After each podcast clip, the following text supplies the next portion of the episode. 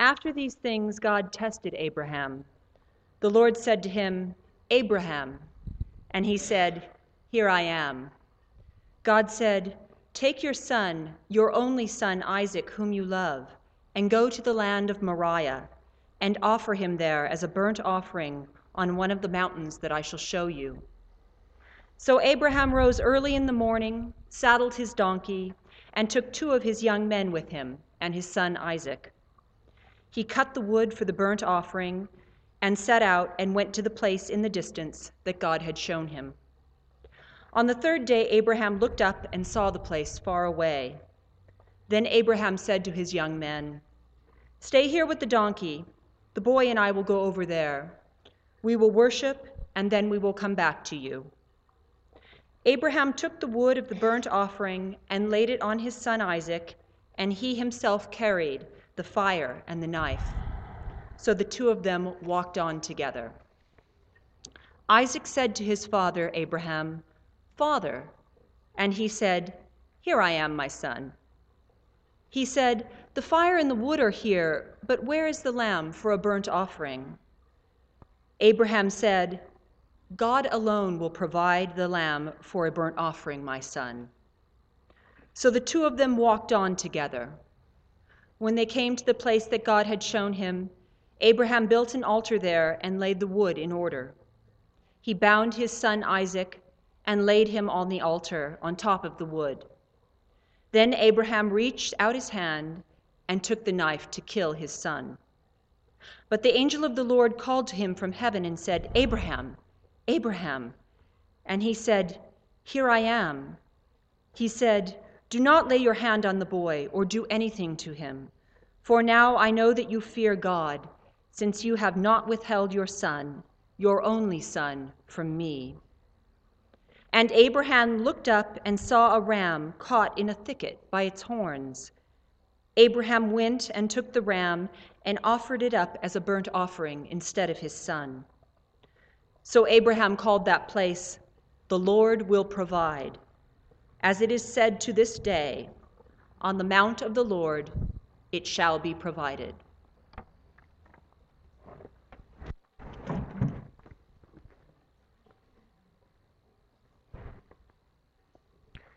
Phyllis Trible has a book that's called Texts of Terror.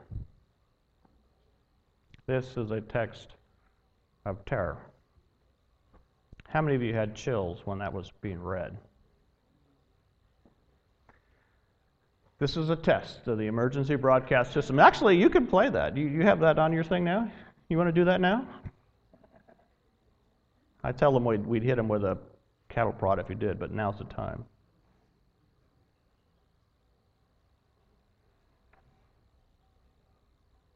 I should have should have cued this before now. This is a test. This is only a test. His phone is off like we asked him to. Sorry. so the question is if it's a test, what kind of test is it? And more important, yeah, this is a test. This is only a test. All right, that's enough. Did Abraham pass this test?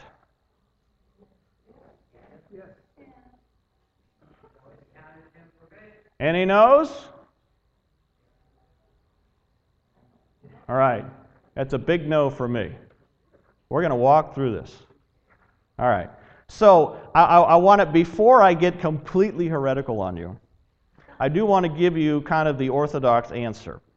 And that is in, in Canaan during this time, uh, the deities that people worshiped were tribal deities. And the deities were such that if the crops weren't good, it was because Paul here hadn't done something right. You know, Paul's crops are bad, it's Paul's fault. Paul's spiritual life isn't in order, and Paul might be asked to sacrifice your own, your, your eldest, okay? Happy days. And child sacrifice during this time was not uncommon, okay? And so a lot of biblical scholars will tell you the reason for this story is to show that in Israel, child sacrifice is not only not condoned in this case, but it's done. We don't sacrifice our children. So the point of the story really is a moral one and an educational one. God does not ask us to sacrifice our kids. Okay. Now, I want to walk back the story of Abraham here and explain why I think Abraham failed this test. Now, everything in literature and every other church pretty much you're going to go to, they'll say Abraham passed the test. I think he failed. I'm going to lay it out, and you can either agree with me or not, and I really don't care. Um, so, Abraham is 75 years old when God comes up and says, Abraham, you are the one through whom all the peoples of the world are going to be blessed. I am making an everlasting covenant with you. It's not a conditional covenant. There are two types of covenants. If you do this, then you get that. Okay? That's called a conditional covenant. There are unconditional covenants. I'm making a covenant with you. It really doesn't matter what you do because I'm the one who's faithful. God makes an unconditional covenant with Abraham, saying, It is through you through whom the world will be blessed. All the peoples of the world will be blessed through you and your offspring. And Abraham, being 75, saying, You know, now might be a good time to have some kids. I'm not getting any younger. So 25 years pass or 24 years pass. No kids. In the meantime, Sarah has said, Well, if God's not going to make this happen, we're going to make this happen. So I got, you know, I got the servant from Egypt, Hagar. You go in and take her as another bride, and that's how we get Ishmael.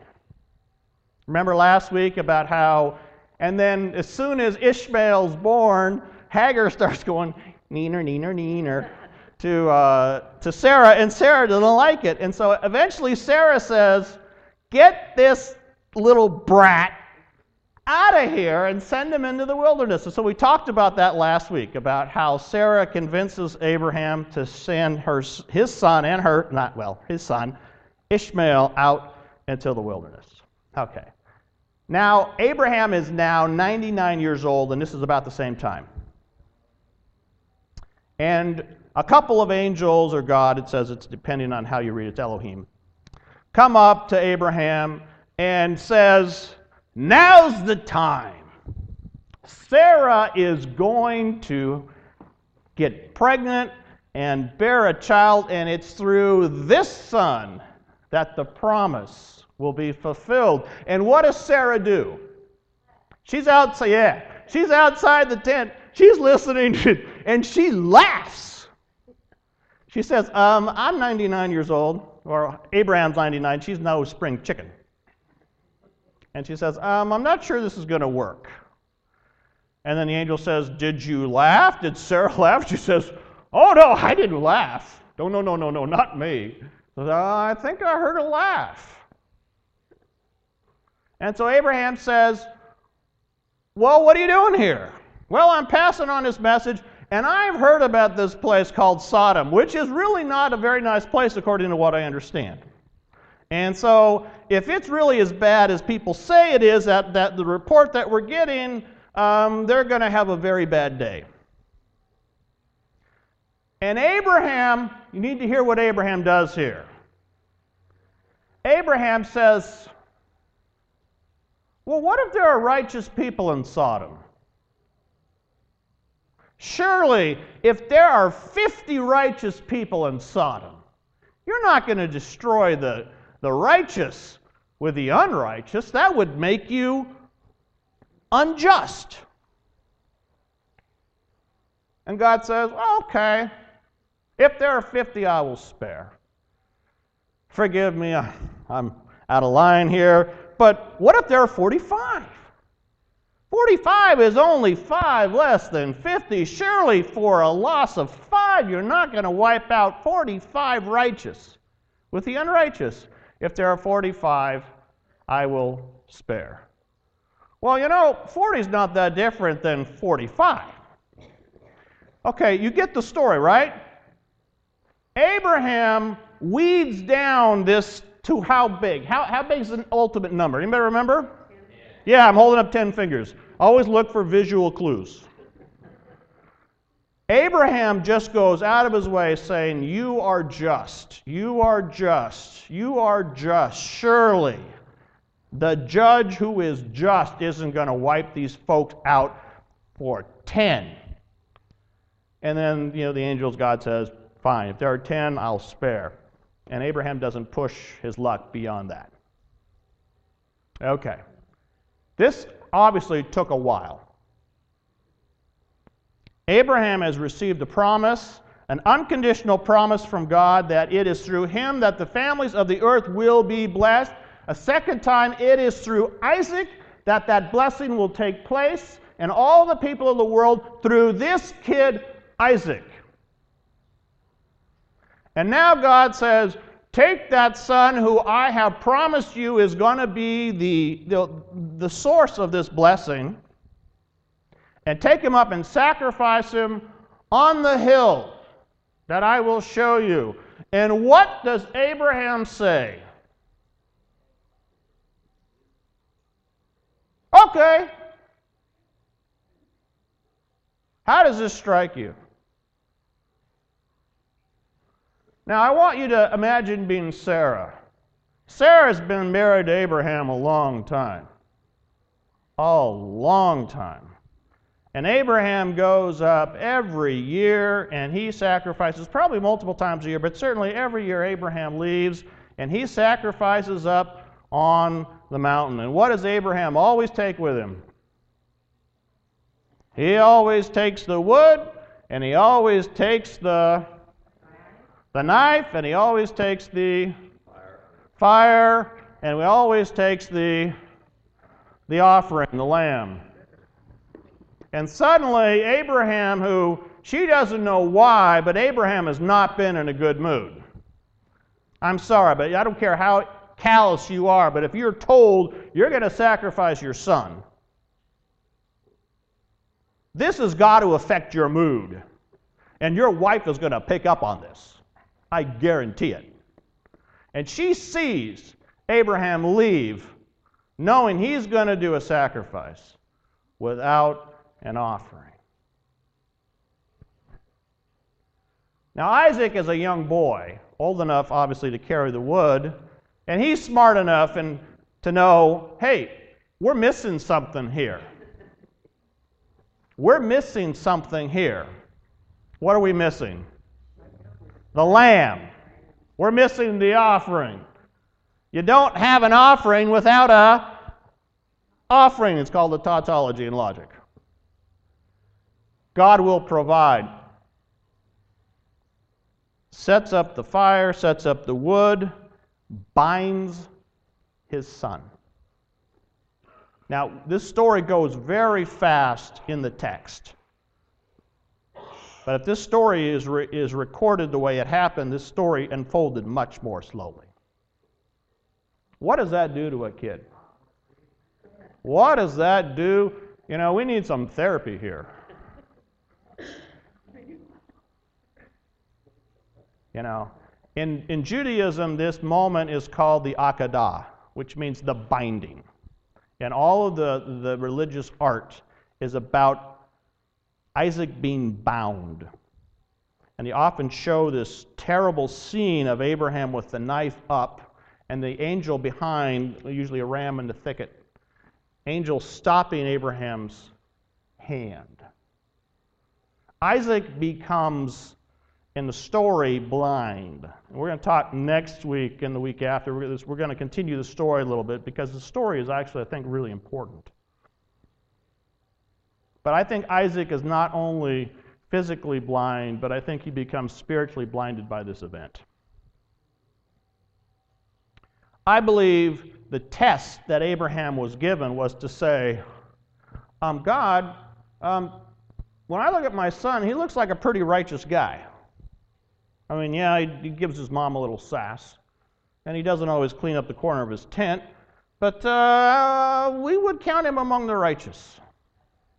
Surely the judge who said that this is the one through whom the promise would be made, surely you're not going to do what I think you just asked me to do. Abraham did it for Sodom, for people he didn't even know. And he doesn't, pardon me? Why was Sarah so quiet? I'm sure Sarah knew her place, and I'll bet you she wasn't quiet. And I'm sure when she came home and Isaac um, said to his mother what transpired, I'm sure Sarah wasn't quiet then either. I'm sure Abraham was sleeping somewhere else for quite some time. Who are the people of Israel named for? Anybody remember? Abraham, Isaac, and Jacob. Okay, I'm going to do that story at the end of this series. But what happens with Jacob is Jacob, quite frankly, if Abraham was a saint and Abraham did everything God asked, Jacob's a weasel. He's just a little weasel. But what happens is that in a moment of weakness, when he's struggling with God, and he's in his he's absolutely alone and at his weakest, and God says, Let go. And Jacob says, I will not let you go until you bless me. Now you can't say to the God to, that to God with impunity. God reaches out, dislocates his hip, which is not a fun thing. If you've ever had a dislocated hip, it's not a lot of fun. But the angel says, You shall no longer be called Jacob, but Israel. For you have struggled with man and God and have prevailed. So the people of Israel are not named for Abraham, who supposedly always was faithful. They are named for Jacob, for when his faith was the weakest, he did what he knew he needed. I'm not letting you go until I get a blessing. And as a people of faith, it's easy to say, what we want you to do is we want you to be faithful at all times when we know it ain't going to happen.